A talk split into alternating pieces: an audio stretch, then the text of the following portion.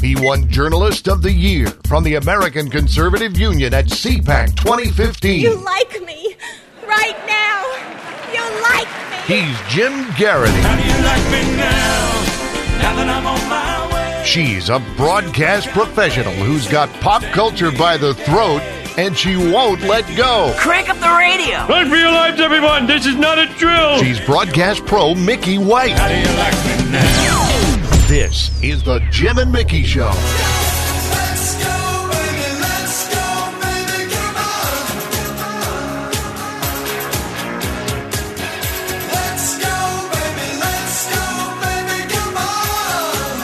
Welcome to the Jim and Mickey Show. Brought to you by no one in particular this week. It's just Jim and Mickey, and with Dave Perkins, our producer, as usual. You know, the great news is the show is growing, we're expanding, we're attracting new audiences. In fact, we fear about being overexposed. Overexposed like Neil Patrick Harris. Now, at that moment, I'm sure half of our audience is throwing metaphorical tomatoes at me. But, uh, Mickey, you know, last night I was seeing the promos for Neil Patrick Harris's new show on NBC, Best Time Ever, and I just went click and changed the channel. Uh, you did not, and you, you contend I missed something, huh?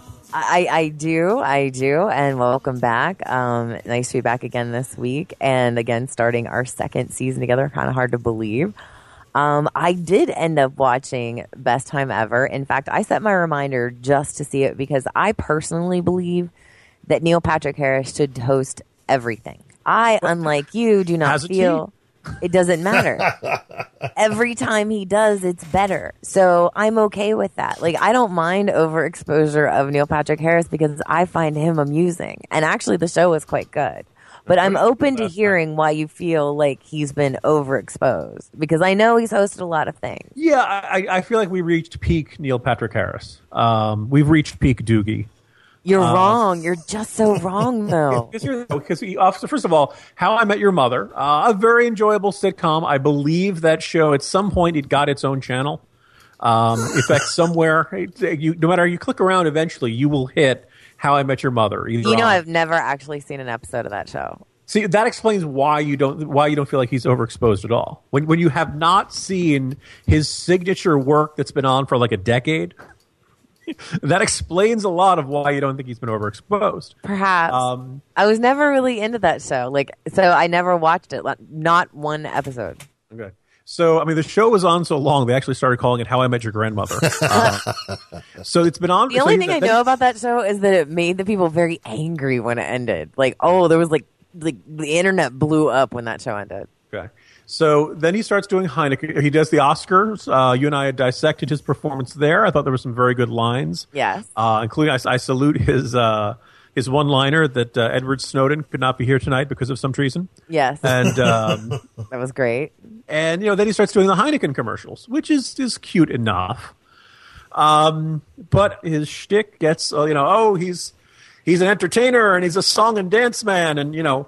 Uh, we did a segment about uh, voiceovers last week. Uh, he did the voice of one of the in one of the Batman cartoons. Um, he is, you know, he just see he's, he did uh, he was in Gone Girl, right?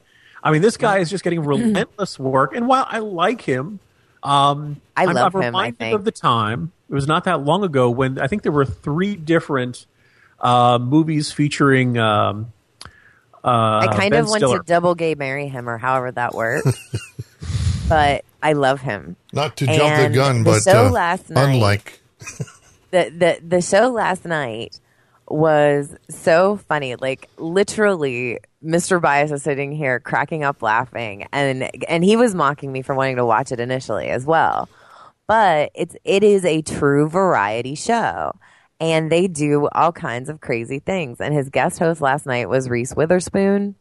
Okay. And they ended up doing this kind of like American Ninja Warrior slash wipeout type competition against each other.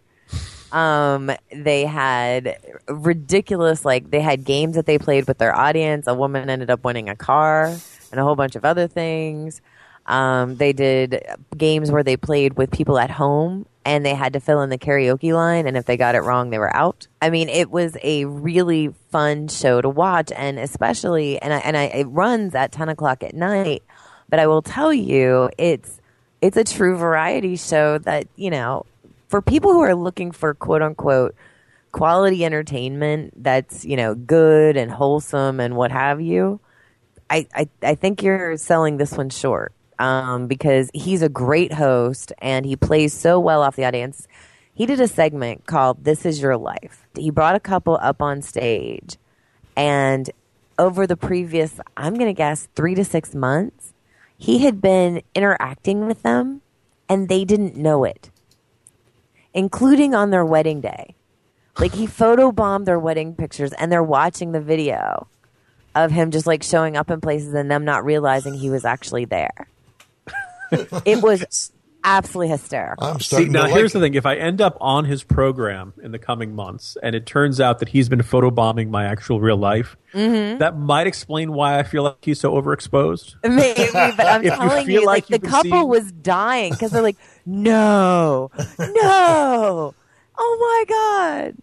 And especially, it's like you know something else happened in the last couple months, and they get to the final part, and of course they they showed him in all these strange, random places where he'd run into them and done things to them, and just insane things. And then they get to their wedding day, and she's like, "No, oh my god!" And there he was, Neil Patrick Harris was at their wedding and photobombing all over the place. All right, so if I feel like I'm seeing him everywhere, there's at least a non a non-zero possibility that I literally am actually seeing him everywhere. yeah, you you might actually be seeing him. It, it's sort of okay, but if I'm arguing that he's overexposed, having him behave sort of like the NSA, creeping into your life in all kinds of ways. Must you ruin expect- everything? I mean, it was so funny. I swear to you, it's one of those shows that, again, mock me if you want, but if you really want to be entertained and you don't want to learn anything and you just want to like have a good time and laugh, it was really good last night. Now, is it going to continue to be good? I don't know. It's a new show, but I, I really did enjoy it last night and I really did laugh quite a bit. All right, let me dissect a few things here about Neil Patrick Harris, and this is where I can I can hear the internet commenters sharpening their machetes. Oh, bring So- the knives. So here's the thing. So Neil Patrick Harris comes out, and you know what? Good for him. God bless him. I hope he has a long, happy life and a wonderful time with his partner and his children and, and all of that. Good for him. Um, I do think that the fact that he was, of course, on How I Met Your Mother, he played the world's most um, uh, shameless womanizer, and in fact, like borderline psychotic womanizer. Somebody pointed out that, well, you know, like some of the jokes. Mm-hmm. Well, let's not forget his character in Harold and Kumar. Yes, okay, making fun of himself and Yes. his you know former image as Doogie and all that. Um, people pointed out that his character, you know, said things on How I Met Your Mother that even in a non-PC problematic social justice warrior world, like at one point he says something like, you know, yeah, I think one time I owned a woman in the Philippines. like that, like, like you know, funny, kind of dark, right? I mean, you know, you're making, you're kind of making this offhand joke about sex trafficking in the middle of this otherwise funny sitcom. And I always had this feeling that because he had since come out God, you people. Anyway, let me finish yes. Um, that that because he was playing, everybody kind of knew. Oh, that's not really who he is, right? That's not who Neil Patrick Harris is. He's play, you know, it made it safer to laugh at him to say, "Oh, this is all pretend." His character is nowhere near this, you know, um, you know, un- unhinged, you know, exploitative person. Um, and so he does that, and he does that performance very well. Wins lots of awards. And I just kind of feel like at some point, the, the fact that he became popular fueled the popularity. I mean, he hosted the, the Tonys a whole bunch of times, correct? He performed on Broadway. Um, I'm going to counter this argument right now by saying two things. One, Doogie Howser was a hit for a zillion years because he's a good little actor. And two, we like seeing them be successful after they've, you know, a lot of child actors turn into heroin addict nightmares. And instead, he has really developed his talents. And I think that you've answered your own question in the sense that he's actually talented. And that's pretty rare in Hollywood. He can sing, he can dance, he can act, he can do comedy. Um, he's very, very quick on his feet. Back in the bygone Hollywood days, to be able to sing, dance, and act, you were known as a triple threat, and you were likely to work a lot more. And as much as, you know, it's as easy to say, like, oh, he got a lot of attention because he came out. It is my understanding he came out after that show was already on the air. Uh, could very well be. I, I, would, I would correct you slightly, saying that Doogie Howser was on for four years, so it was it was a hit, but it was not a runaway hit and long lasting hit. But people Um, remember it. I mean, th- this was Yes. back in the days of you know that was a long time for shows to last back then. Um, he's you know undoubtedly he's did the uh, the Doctor Horrible sing along with with Nathan Fillion, part of the uh, part of the Joss Whedon crowd. I, I just kind of feel like he has people have been raving about him for a really long time, and probably like the ultimate example of the overhype is the title of the show. Be- was it best time ever? Best Best time Right. ever. Yes. I feel like setting the bar high. you know, like like if I go there and I think it's eh, kind of funny, um, then you then you've disappointed me. You've not lived up to the expectations. So, um, Well, okay. The, enti- the only thing, But but do you really want to call a show like kind of the best time ever, or might be the best time ever? I, would mean, really, like you its have to. modesty. That's right. Ladies and gentlemen, welcome back to another episode of You Might Like This. Right, exactly. like I don't know exactly where that works in, but again, Well, I am totally team NPH on this because I have loved him. I never watched Doogie Howser. Um, again, my childhood was different than yours. I tell you people this all the time. Um, I never watched Doogie Howser. However, I knew who he was because of him crossing over into that kind of teen pop magazine thing. Um, now, having said that, I I really and, and again I've never watched his other hit show either, but I loved him in the Harold and Kumar movies. Um, I loved his Broadway performances. I've loved him in almost all the movie roles that he has taken, including Gone Girl. And I think he's just super talented and and likable. Damn it, he's a likable guy. You might like Um, him. I, I don't dispute his likability. I feel like the entire like the all the promos for the show are effectively. Don't you love Neil Patrick Harris? Yes. Well, yes, I do. I I, I, I like him. Now, let me ask you this: Were you a big watcher of How I Met Your Mother or whatever?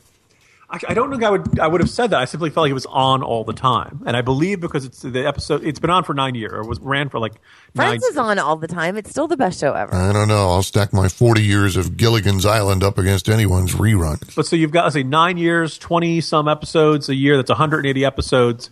Uh, I think TBS has it. I think there's at least uh, WGN or something. There's a, there. It's, it's syndicated a whole bunch of times. So at any given hour, the prime time hours, I'm clicking through the channels. I can encounter that episode, and I'm seeing him do his lovely, you know, you know, hopeless uh, womanizer character Barney. And he goes, "Oh, what trouble is he in now?"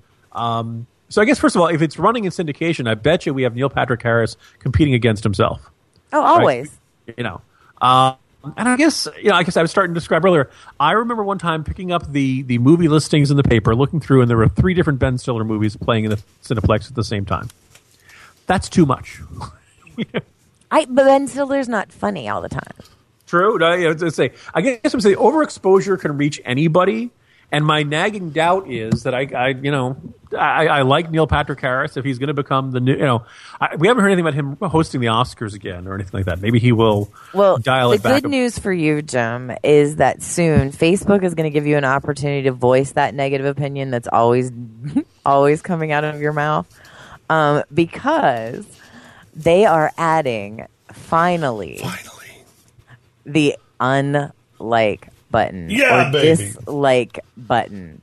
We've been waiting and now it's here. We're going to talk about that coming up next. I'm Mickey White, he's Jim Garrity, and you're listening to the Jim and Mickey Show. And I'm Big Dave, your Jim and Mickey Show producer, closing out this segment with the new theme song for the Facebook Unlike button. Here's Three Days Grace.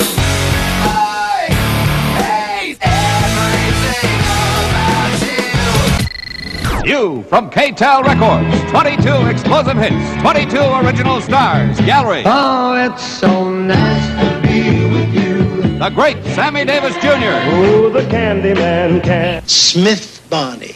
They make money the old fashioned way. They earn it. Hi, and welcome back to the Jim and Mickey Show. I'm Mickey White, along with my co-host Jim Garrity, and uh, we were just getting into possibly one of the biggest news to hit the internet in a long time. Facebook has finally, after years of our users begging, added a dislike button. Now it's not there yet, but it's coming. Let the hatred flow. Well, and that's the thing. It kind of has a double edged sword because there are a lot of people, myself included, who initially really wanted a dislike button on Facebook, but as the you know internet has turned kind of uglier more recently, now I'm not so sure that the dislike button is such a great idea. Tell you Um, what, for, from where I sit, it's going to radically reduce the number of selfies they post on there. People get get some solid, profound dislikes going. They'll quit putting those stupid pictures of themselves, and I include myself, by the way. I was going to say include myself on that one too because I put up ridiculous pictures of myself all the time. For those of you who want to, it's it, my understanding, according to uh, Zuckerberg doing a Q&A session at the Facebook headquarters, it's not out there yet. He says he realizes people may not want to like a current event, such as the Syrian refugee crisis or a family member passing away, but he also doesn't want users to merely vote up or down on, on people's posts. Because it always is like, you know, you're, you're, you're reading Facebook and you see this post from your friend, my dog Buster, after 14 years, has finally, you know, succumbed. We had to put him to sleep today. And your only response is, like, wait, no, no, I don't like that you're putting Buster to sleep. No, I mean, I, I like that you love, uh, you know, then, It- then you're there should be one that's like I'm concerned. yeah, because or- it's kind of like you know like I, I've read this i'm concerned um sympathy. I, I, I don't know sympathy yes i guess because it, it usually does involve bad news where you're like i liked it and then you're like wait i didn't mean to like it i just meant to oh whatever maybe just like Yeah. support button I let other people decide. I go with the majority. If someone has passed away and there's 47 likes on there, I assume they're being sympathetic, and I kind of join with that crowd. I, I like it too because 95% of the things, unless I know the person personally really well, 95% of the responses are going to be the same, which is, of course, you know, so sorry for your loss. And it's not that you're not sincere, but at the same time, you know, uh, the like means the same. Yeah, forty people of the exact. You know, question: when when you when you find get a notice that somebody on Facebook is having a birthday, what do you say? Happy birthday! Happy Right. birthday. So on your Really? birthday, you will look at you. You get onto Facebook and you have like two hundred messages, and there's like hundred and fifty happy birthday, forty five happy birthday to you. They decide to type out the extra two words, and five people might say. You know, hope your day is special or something like that. Have you? Yes, but see, I actually us- enjoy Facebook birthdays, so I can't, I cannot turn on a Facebook birthday because I enjoy them because it's one of the rare moments where a lot of times I end up reconnecting with people that I haven't talked to in a while, Hmm. simply because I pop up for them because I'm not someone who's super active in the whole Facebook community, and um, so it's it's one of those things where I have found that Facebook birthdays often have me reuniting with people I haven't spoken to in a while. It does do that. It also, I, for a while, I was seem to be getting the notices that so and so had a birthday very late in the day. So it'd be like the next day when you realized, oh, you know, oh, oh, remember, you know, that person who's important to you? Yeah, they had a birthday. Yeah. Yeah, yeah nice job, Jim. You know, um, that that faintly scolding tone from Facebook. So. Now, Yeah. Mickey, do you think the dislike button is it going to exacerbate flame wars in Facebook comment sections, or is it going to calm them down? And that maybe instead of saying "you suck" and you blah, blah, blah," you know all of that, that you just kind of say unlike or dislike, and, and there you go. You just kind of you summarize what to say with the button of the, with a touch of a button. You you have a great deal more faith in humanity than I do at this point. Because I'm telling you right now, based on my own personal experiences recently, I have never seen people behave the way that they are currently behaving online. And honestly, in real life too, it's like I don't know if it's a full moon all the time or if people have just gone completely mad or maybe it's like screw it, let's just let our freak flag fly. But um there has just been madness everywhere. So I can understand Zuckerberg's concern because you don't want it to turn into a, like a Reddit situation where people are voting it up and down based on like, sorry your dog died, but we really didn't like the version of the story that you told, so dislike. Yeah, ugly. The You bitterness. know, or because It's the hot. ones that I'm concerned about mostly is like for the most part, I, I would not dislike something. I would merely, you know, ignore it or, like you said, in a sympathetic way, like something. But say, you know, it's a political thing or more importantly for me, a personal update that is absolutely unnecessary for the whole world to see. and this I this I attribute to the you know the whiners of the Facebook world, those that like to go on there and kind of um it, it's usually very vague and usually to a significant other of some kind. Those people I would find myself like dislike. Don't put this shit out there. Dislike. And uh and it, it's just one of those things, but it and and of course then there's the the new moms. Look, here's my baby. Look, here's my baby rolling over. Look, here's my baby with spittle coming out of its mouth. Like I, that, I again, eh, don't dislike, don't hit the dislike button. No, no, no. You're gonna feel. T- you know what you need uh, when, when Facebook gets really ingenious is they will create an like or dis see. like the quiet, the quiet disapproval button. I don't want to hurt your feelings, but button. the, the quiet disapproval. Like I just can't. And, and and it's you know, and again, of course, now there's the whole breastfeeding thing, and you know how I feel about that. And so now there's just people just whipping their boobs out all over the place, and they're going to end up on Facebook, and you know, I'm going to not be able to control myself with the dislike button on that particular case. You know, we've mentioned how um, we live in fear of the Second American Civil War, sparked by a disagreement over whether it should be ketchup or mustard on hot dogs. Right. Um, and and it's kind of been fascinating. The era of social media has revealed there are certain things that just set people off like nothing else. And and like, you know, and the funny thing is, is that the more like eh, politics, religion, sure, we all kind of knew this. Tipping has turned into something where, like, if you mention this, if I mention this in the the work on NRO, or you put this up on Facebook, you know, flame, you know, absolute flame sessions. Now, I, I should point out when I said the dislike button, I don't think it will mitigate the raging passions. I wasn't saying I think people will be nicer because of it. I just think they'll be lazier. And so Well, instead okay, of writing out their angry yes, instead of having dis- to explain their counter position, the laziness kicks in and just dislike.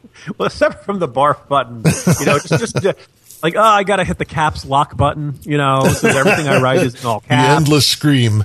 I gotta I gotta find you know the ast you know if they're really creative, I gotta use asterisks for bad words, but people don't do that anymore. They'll just you know use the f bomb. This could be S-bomb. another another thing like smileys and little little uh, moving gifs, you know, and cute little themes for ending uh, pungent uh, small comments. You could sell those things as, as like ringtones on a cell phone. The different kinds of button by which you express your disapproval of a Facebook post. It's an endless market for graphics and maybe sound. Think about it. Picture the, the the gif of the flaming bag of poo. you know? Throw it on the doorstep and wait in the bushes. That could be a mini movie. you know, a gif of toilet paper being thrown into the trees, you know, or what other like, you know, a gif of somebody cutting you off in traffic. There'd be all kinds of. cre- There's money to be made there. Where's Zuckerberg on this? I this? detest you and everything you stand for and, and all. I'm going to stick with the original barf button, guys. I think maybe an air sickness bag. I don't know. That that could work. That could definitely work. I, I honestly, at this point, I, I put nothing past people on social media. As I've said, I, I don't think it's going to lead to anything good. However, I do feel that I will find myself using it, and um, so I look forward to it being there, available for me for those moments when I'm just like, no, no, you need to stop posting this. and because you know sometimes you want to write out to that person like maybe maybe maybe don't put this out It's too late.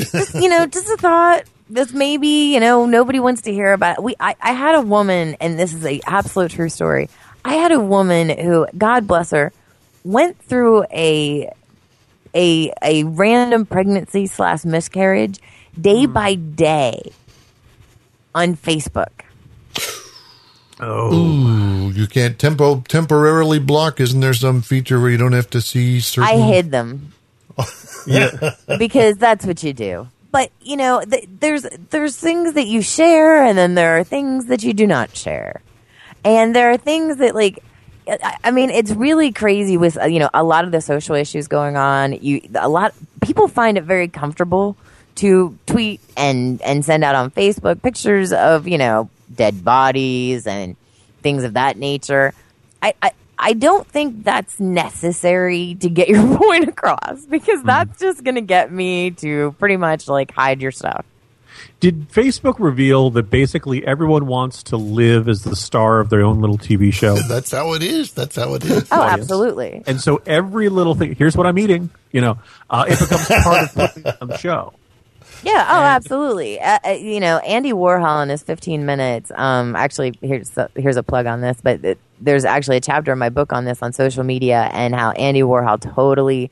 He might have been onto something, missed the mark on the 15 minutes because people will milk that for as long as they possibly can. Andy Warhol also in the 1960s, every town had three network TV stations and a couple of independents, if that. So to Warhol, fame meant you were on TV, and on TV meant in front of everybody in America.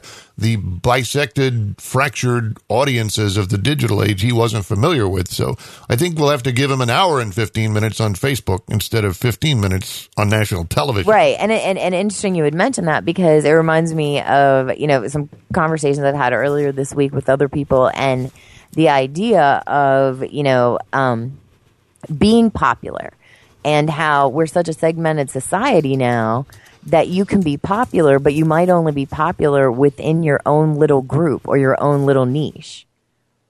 It takes quite a bit to be popular on a national level. We've now reached the point where in this country where if you are one in a million, there are about 315 people who are like you. right, exactly. So painfully Not really exactly that like special you. anymore, right?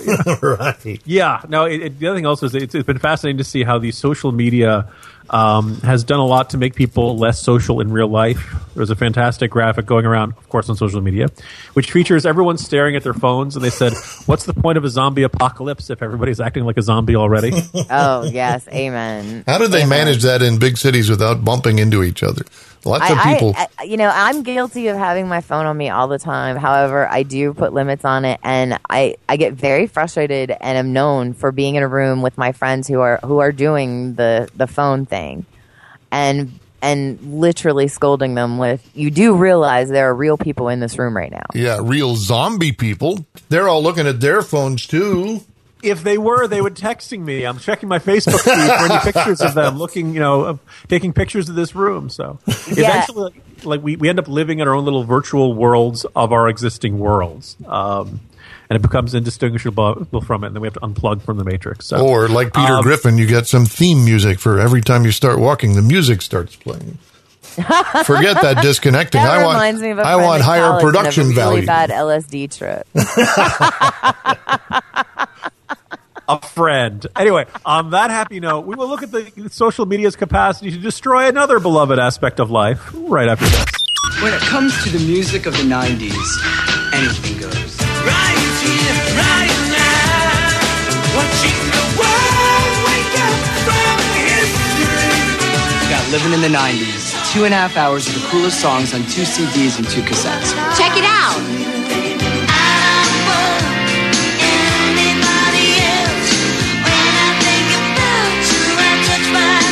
You'll be amazed at who you'll find on Living in the 90s. They're sex symbols.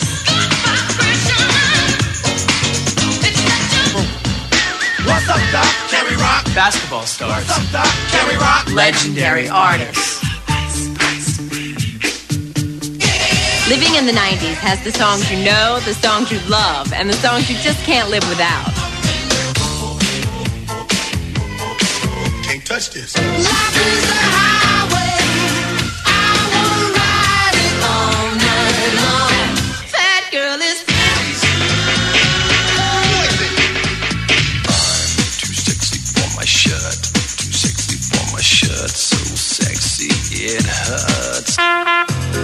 There's only one thing left to say about living in the 90s. You're unbelievable. To order, call the number on your screen or send check or money order. Two CDs, twenty six ninety nine. Two cassettes, twenty one. Welcome back to the Jim and Mickey Show. I am Jim Garrity, joined by Mickey White. And we return to one of my favorite topics the return of Twin Peaks. Uh, Twin Peaks, the mystery drama series airing on ABC from 1990, 1991. Now, one of the fascinating things when you create a show in the 1990s, the pre-internet era, is you don't need to worry about people walking around with, with cell phones and, and cameras and things like that as you're filming up in the Pacific Northwest and suddenly potentially putting out spoilers about what's happening. Well, fast forward to the year 2015 and the creators David Lynch and uh, Mark Frost are now finding themselves irritated and seeing pictures of their production up on the internet. So, uh, David Lynch is reporting unpleased that fans are taking photos of the filming and uploading them to various sites on the internet. Even though everyone he saw was being courteous and staying on public sidewalks, etc., this was just too much for David Lynch. So, one of the websites has said they're going to abide by his wishes and will only post stills of the filming process once the final episode airs. Now, I can't help but sympathize with David Lynch. So you're trying to do a mystery series, you're trying to do something that's got a lot of twists and turns, and you can't really do that very well if, as you're trying to you know, create the process, people are already getting to see it during that. So, um, is mystery dead in the era of internet spoilers, Mickey? You know, I think that it is if you click on that link. Hmm. Because that's the choice you have. I mean, the majority of places that offer spoilers are usually pretty good about letting you know there's a spoiler alert out there. Mm-hmm. Um, but when we posed this question to some of our listeners um, on social media, one of the first things that came up is could The Sixth Sense be made today? Because of that shocking I- I mean- ending. and would people be able to be quiet about it, or would they immediately jump on social media and just ruin it? I think that I, think that- I really don't think that one is in uh, uh, is in dispute. But I, as you're as you're raising that question, Mickey, I'm going to ask you: Has there been any, any program or any time where you've read something or seen something, you're like, ah, you know, you spoiled it for me? I can't really say that there is because I tend to like avoid spoiler alerts. If I know I'm Okay. going to watch something, and again, I see that as a, a choice. Um, but I think that it it's inevitable that it's going to happen. It's inevitable now. We've got you know filming shots. They they leak things, but to actually have plot things leaked, um, especially when you're talking about something so precious as Twin Peaks to you people, um, that I think you're going to run into problems. And I think that he's kind of laying down the law early so as to not have this problem later on because you know they're really just getting into all of it now and knowing Mr. Lynch the way he is he's um a bit of a prima donna and he could Fair. very well be making it clear to both fans and and you know and and paparazzi etc if they expect him to keep working on this then they're going to play by his rules Um, I'm reminded of an interview that Mark Frost had done uh, during just the discussing the creation of the first series, where there people were coming up to him and asking, "All right, who killed Laura Palmer? Who killed you know?" And they he, he seemed almost indignant that people thought he would say. Yes. And at one point, he uses the phrase, "These are state secrets." And on the one hand, in a world where you know Office of Personnel Management, 22 million uh, sensitive records have been released, and Hillary's emails and things like their pop culture, you know, revelations and, and something from a fictional work is state secret.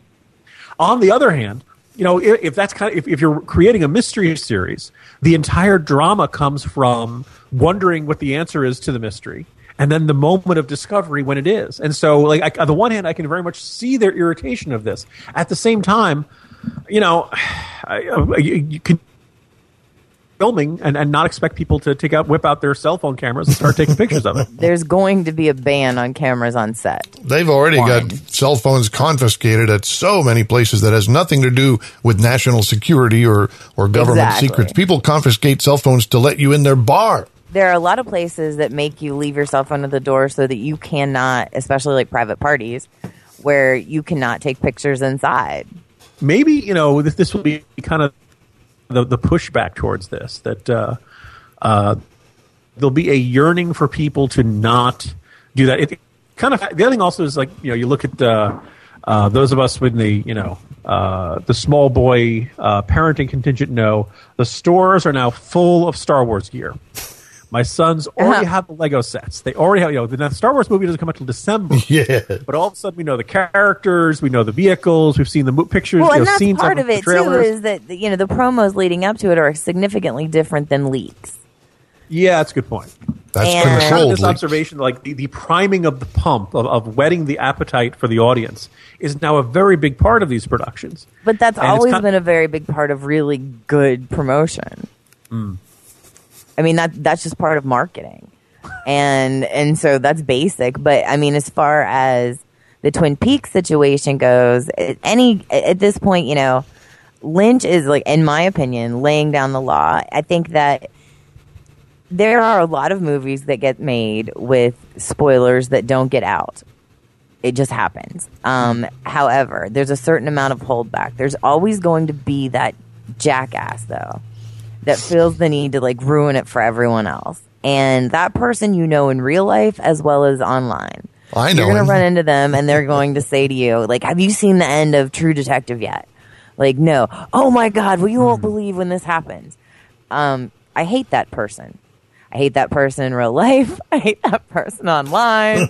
so, you know, it's, it's, it, again, it's, it's like the, the old saying, what does cocaine do to your personality? It enhances it. Which of course leads to, well, what if you're an asshole? oh no. so i mean it's the same thing with the internet you know if you're a good person i'm sure that comes through if you're a bad person eventually that's going to come through it just enhances it I think It's this like is the food. theme of The Mask, right? Wasn't that the Jim Carrey theme? Good people get better, lovers get more exciting, bad guys get tougher and meaner. That's The Mask. is it? Is it Yes. the mask is al- it's well that's a, also a reference to the big sean song that i sent to jim garrity which inspires me every time that i listen to it one man can change the world he actually refers to the jim carrey the mask version I almost called him Jim Garrity. ha There you go. It's close in a lot of no, ways. I'll, I'd, I'd rather not have that comparison. Thank you. Um, you know, I, I I think you're hitting on something, Mickey, and I'm kind of noticing that like there was a time when filmmakers, you know, you, you create the movie and it's designed silver screen, and somebody once said like part of the magic of the movies is you're there, you're watching it, and it's like somebody's face 40 feet high. You have to look at it, and then all of a sudden they realize that like you know you put the trailer up on you and you're watching it on a screen like four inches you know it's, it's a four inches by six inches maybe or maybe you're watching on your phone and it's even smaller and on the one hand and particularly if you want to like really make the image exciting and robust and intricate and all that stuff a lot of that's going to get lost on the smaller screen and yet I think you know you look at the the way that you know trailers now get released, they get kind of announced. Uh, it ricochets all around the internet within 24 hours. I, I think the ability to enjoy things in the theater is starting to, to slip away from us, and it's kind of a, a concession to reality. Um, and you know, I guess maybe again, keeping with my uh, luddite, uh, cranky traditionalist status, I feel like we're kind of losing something special about the you know both the magic of the movies and magic of storytelling in i this hate era. when you of use instant- big words There's only two syllables in Luddite. and I think that there are still good movies made. I just think that we are so flush with so many movies coming out, and so many of them are crap. Um, it often makes me wonder how they got greenlighted at all. You know, Mickey, And are you, are, you segueing or are you spoiling for our, our next segment? uh, well, it's kind of, I guess, a combination of both. Um, but you know, we're going to talk about some of the. We've been talking about reboots for a minute here, and uh, on the on our show over the last couple of months, and some of the unnecessary ones, and it's it's very frustrating whenever you see basically, you know, even with your Twin Peaks situation. I know you're super excited, but are there no original ideas? And if there are no original ideas, can they at least come up with an original angle? Hmm. I'm going to tell Big Dave something on the other side of this segment that's going to break his heart. So stay with us. You expect I'm me to White. stay here when you try to close out a segment like that? Really? Do I have any hope? Nope. so stay with us. You have a I'm Mickey standby producer in case I die?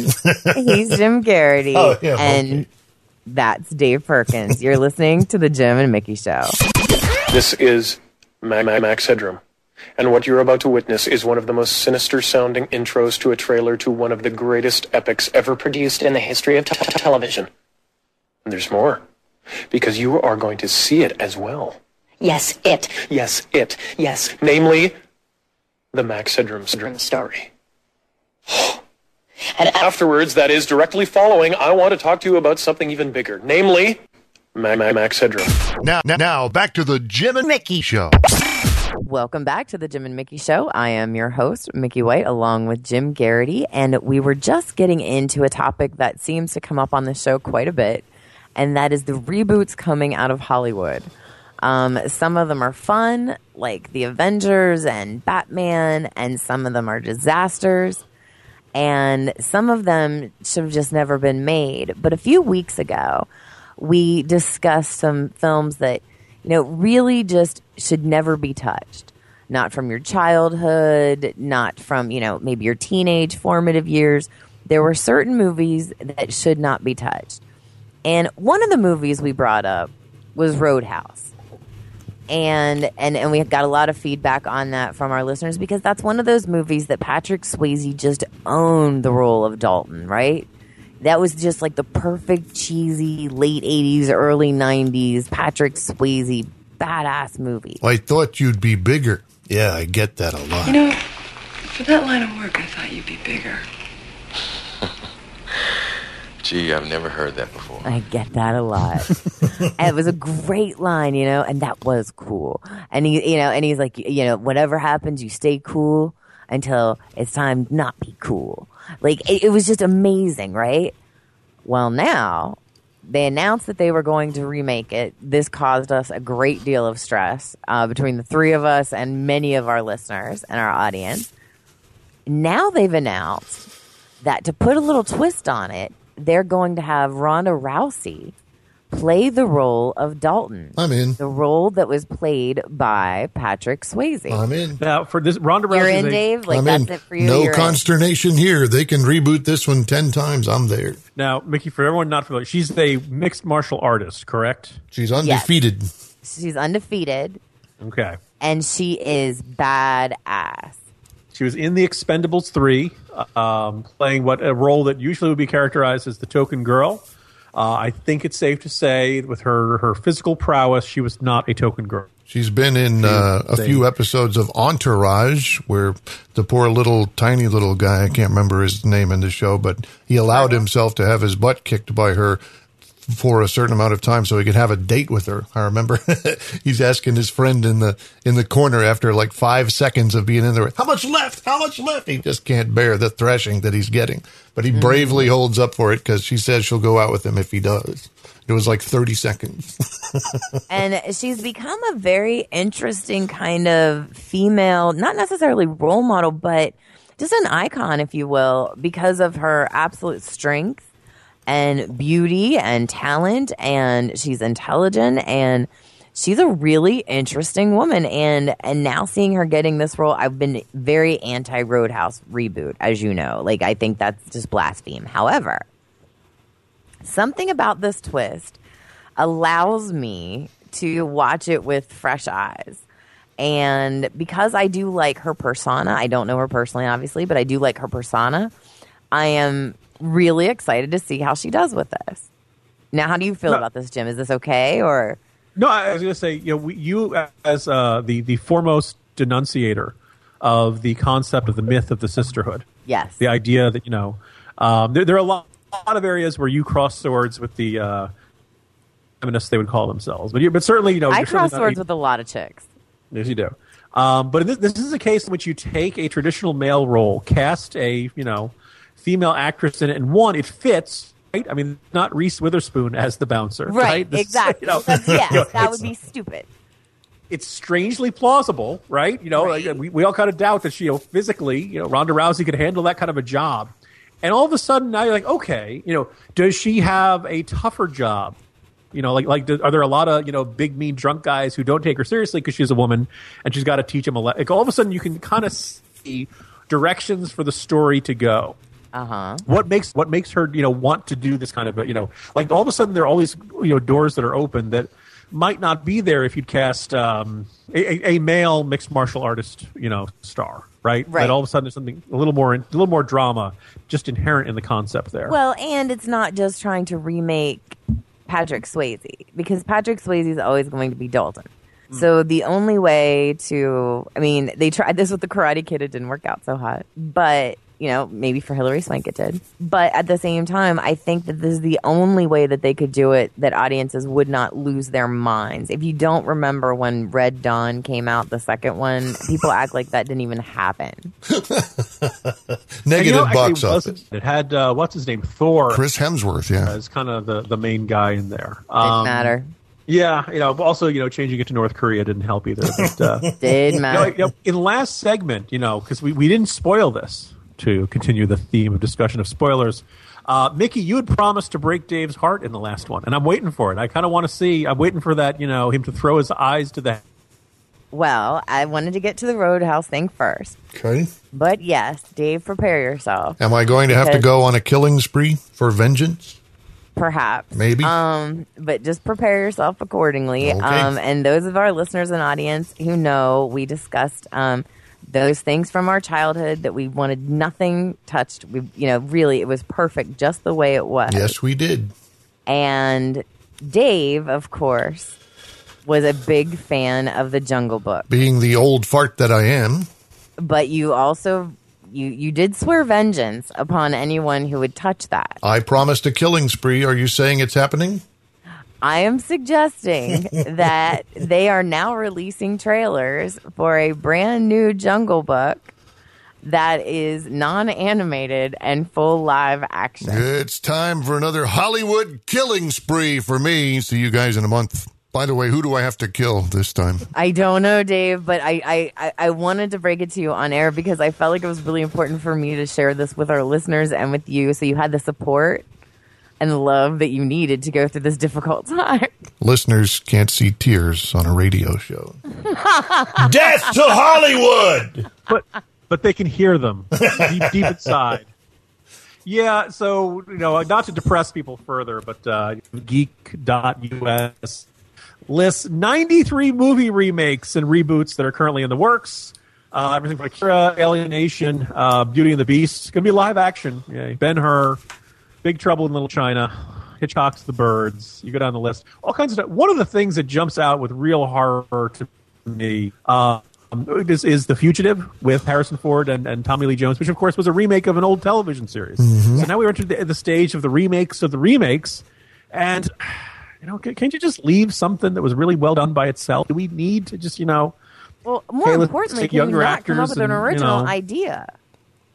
That's my question. Where's the creativity? Like, like couldn't you, you know, Well, like with Yeah. this whole Idris Elba, or I'm sorry, Idris Elba thing with him being um, James Bond or 007, I love me some Idris Elba, and I really don't care.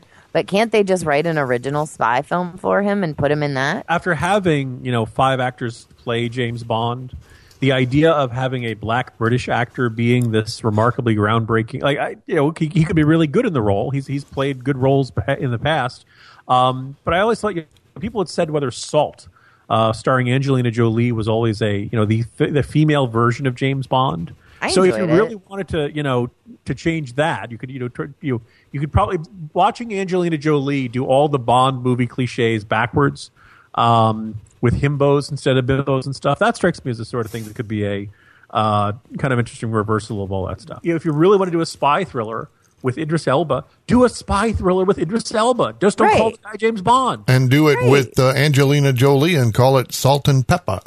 Oh, Ah. and call it something that I will watch. Absolutely. I mean, I loved her in Salt. I'm not a big fan of her personal life, but her professional acting, I enjoy thoroughly. I loved her in Salt, and to be honest, even though it was a home wrecking film, Mr. and Mrs. Smith was fantastic. Yeah, another one which was semi James Bond in its theme and stuff. Yeah, that. So, yeah, again, a spy movie. uh, you know, uh, uh, one of the things that's frustrating is for, like there are two way there are two ways to really botch a, a reboot or a remake. Why can't we get One a is- Brad Thor James or Brad Thor movie? There you go. There you go. You know, endorsed plus one. You know, Of course, you're Um, going to endorse this plus one. What is it? The main character's name is Harvath, right? yes, Scot Harvath with one T on Scott. Scot Harvath. And you know, why can't Scot Harvath get a movie? Yeah. Starring Idris Elba. the one way to go wrong with a reboot is to basically remake it either shot for shot or line for line, Oh or to not God, yeah. change much of anything and just have younger actors. At which point you're like, no, no, the first one was really good. We didn't need, you know. They, they made that movie so you, you didn't have to make this one. Uh, or the other way is to just really change a whole bunch of stuff and and to you know make you know very dramatic plot line changes and we change the nun into how and all of a sudden you know Well, now, they were now able to do with the Batman series. Like each one was so very different that you were able to accept each of the incarnations. Yeah, yeah. Like, word is they're making another man. We might get his origin story again for probably the third time. I think in about twelve years. Because- You know, well, that's oh, because he gets Superman bitten by a can't stick. spider. I've never seen that since like you know, two, two or three summers ago.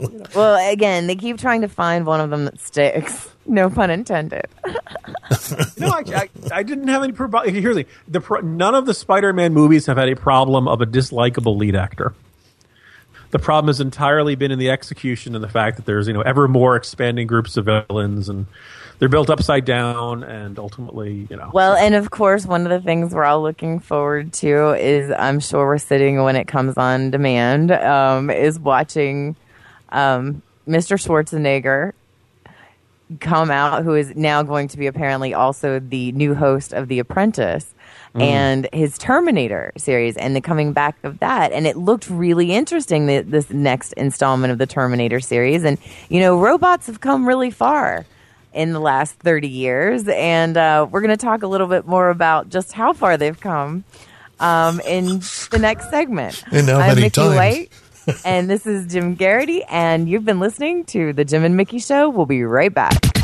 I'm gonna get some of Echo Baker's secret bakeware for my husband. He loves to bake. Non-stick prevents burning. Exactly. Poor guy, he doesn't know when his muffins are done until the smoke alarm goes off. This Bissell Pro Max carpet cleaner's on sale. Deep clean. And you really should clean the carpet now that the baby's about to crawl. Can we just teach him to walk? Oh, sure. Then he can go shopping for us at Kmart. You're never too young to learn how to save money. Welcome to the Jim and Mickey Show. I am Jim Garrity, joined by Mickey White, and we give you the scoop on the threats you didn't even know you should be worrying about. Among them, coming to us straight from the fine, fine people at the BBC. Quote, a campaign has been launched calling for a ban on the development of robots that can be used for sex. Such a use of the technology is unnecessary and undesirable, said campaign leader Dr. Kathleen Richardson, who, as far as we can tell, is a real person and not Skynet. Um, so Dr. Richardson, quote, a robot ethicist at De Montfort University in Leicester. Um, I want to get that title, robot ethicist. Do you?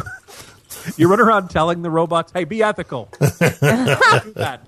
That would be wrong. Uh, Well, and, and, and, and, and, and the admission that we need a robot ethicist. that's a good point. Didn't Isaac Asimov take care of this with three laws? Right? God had ten commandments. Asimov just had three. It was pretty simple. So, Uh, um, the ethics are yeah. subjective because the robots are all caught up in the moment, right? I mean, how could anything so wrong consent. feel so right? uh, My yeah. thing is this: is this just the progression of the blow up doll? I don't think there's any doubt we had the that. blow up doll, and then they had those like where you could make them basically like get a real woman that you could, you know, fake have sex with. But it was it was a you know a, a- an advanced we'll call it uh, blow up doll. A new autopilot for the reboot of Airplane. Correct. And and and you could have sex with this and now they've got a robot that you can actually program, I'm guessing, to do, you know, what you want. Now this could be a problem if people decide that the robot delivers on certain things better than others as far as actual procreation is concerned. Because Lord knows there are those, you know, massagers, and I'm using air quotes, that are out there that women get very, very fond of. Imagine having an entire robot to yourself. I can also see installing them in the waiting rooms at the sperm bank. Getting everybody all warmed up. Short of the uh, shortening the the time wasted with the pornography, you know, just get right to it. Just get Okay. to it. Yeah, I, I'm going to play devil's advocate here for a second. All right, No. I'm actually going to stand up and defend Dr. Kathleen Richardson, robot ethicist. Okay. Um, if you know, as they say, this really is, you know, the technology is growing by the days. You'll be able to have a robot that's, you know, not just going to sit there. I'll, I'll awkward pause there, uh, and actually be much more interactive. You know what, what would really disturbing about this? The idea that at some point we would choose to have a partner who we could program and create the way we want it to be instead of an actual human being with flaws and, and challenges and all that kind of stuff. Ah, we've been dreaming about this for decades. What are the Stepford wives? Isn't that 1960s? Yeah, there you go. But see, now we're actually we might actually be in the era, you know, at some point within a generation. created the Stepford wives Stepford might be wives. possible. In, in order to have the perfect partner because we are so w- unwilling to forgive and work through problems as people. So, you know, maybe we do need an ethicist on the robots. You know, Mickey, the concern is let's say they create the robot podcast co host that that never interrupts, that mm-hmm. never that never has any habits that a flesh and blood human being co host has. Does that mean I'm out of a job? Does that mean I'm gone? You've been thinking about this for a long time, haven't you? Dave, don't tell him anything. Keep it on the down low. We don't need to tell him these things. you know that there's a potential for a much more disturbing Terminator series version, right? Like the idea yeah, that and my other question need- is if there's an anti sex robot group, does that mean that there is a pro robot sex group? That seems like a safe bet. That's they're out there somewhere. You know, that's a big place, Mickey. I'll let you. Unit sales will tell that story. Unit for all of our share, for all of our all of our blessed listeners are like, yeah, I totally expected this conversation in this week's episode. they love these conversations in this week's episode because that's what they can expect every week with the Jim and Mickey show. It's a nice break for them from the real crazy world out there, and we bring them into our real crazy world in here. And uh, they can always find us on soundcloud.com forward slash Jim and Mickey show. Um, we do encourage our listeners to find and like us on Facebook um, and in, engage in conversation there at facebook.com forward slash Jim and Mickey Show. We are working on a brand new website and hoping to launch that very soon. So keep an eye out for that. To contact us, you can reach us at Jim and Mickey Show at gmail.com. And I look forward to your emails and comments and questions about the show. I am Mickey White. I'm here with my co host Jim Garrity and our fabulous producer, Dave Perkins. Hear that? Fabulous. You've been listening to The Jim and Mickey Show. Catch us next week. I could have used a little more cowbell.